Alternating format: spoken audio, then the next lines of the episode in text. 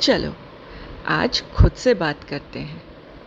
कभी कभी यूँ ही चलते चलते कुर्सी से टकराकर, सॉरी, बोला है क्या? हाँ मैंने बोला है। कुर्सी क्या?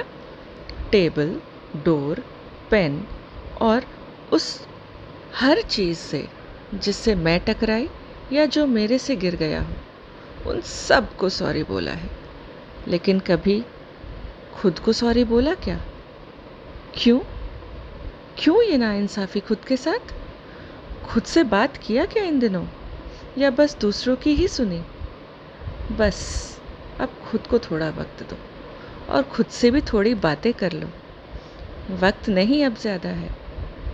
ये ना हो कि तुम खुद को ही ना पहचान पाओ। खुद का अस्तित्व ही खो बैठो। और ये जीवन ऐसे ही निकल जाए, दूसरों को ही समझाने और समझने में, और दूसरों को सॉरी बोलने में। आज और क्या?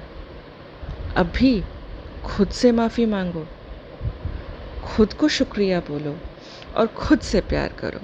थोड़ा स्वयं का सोचो।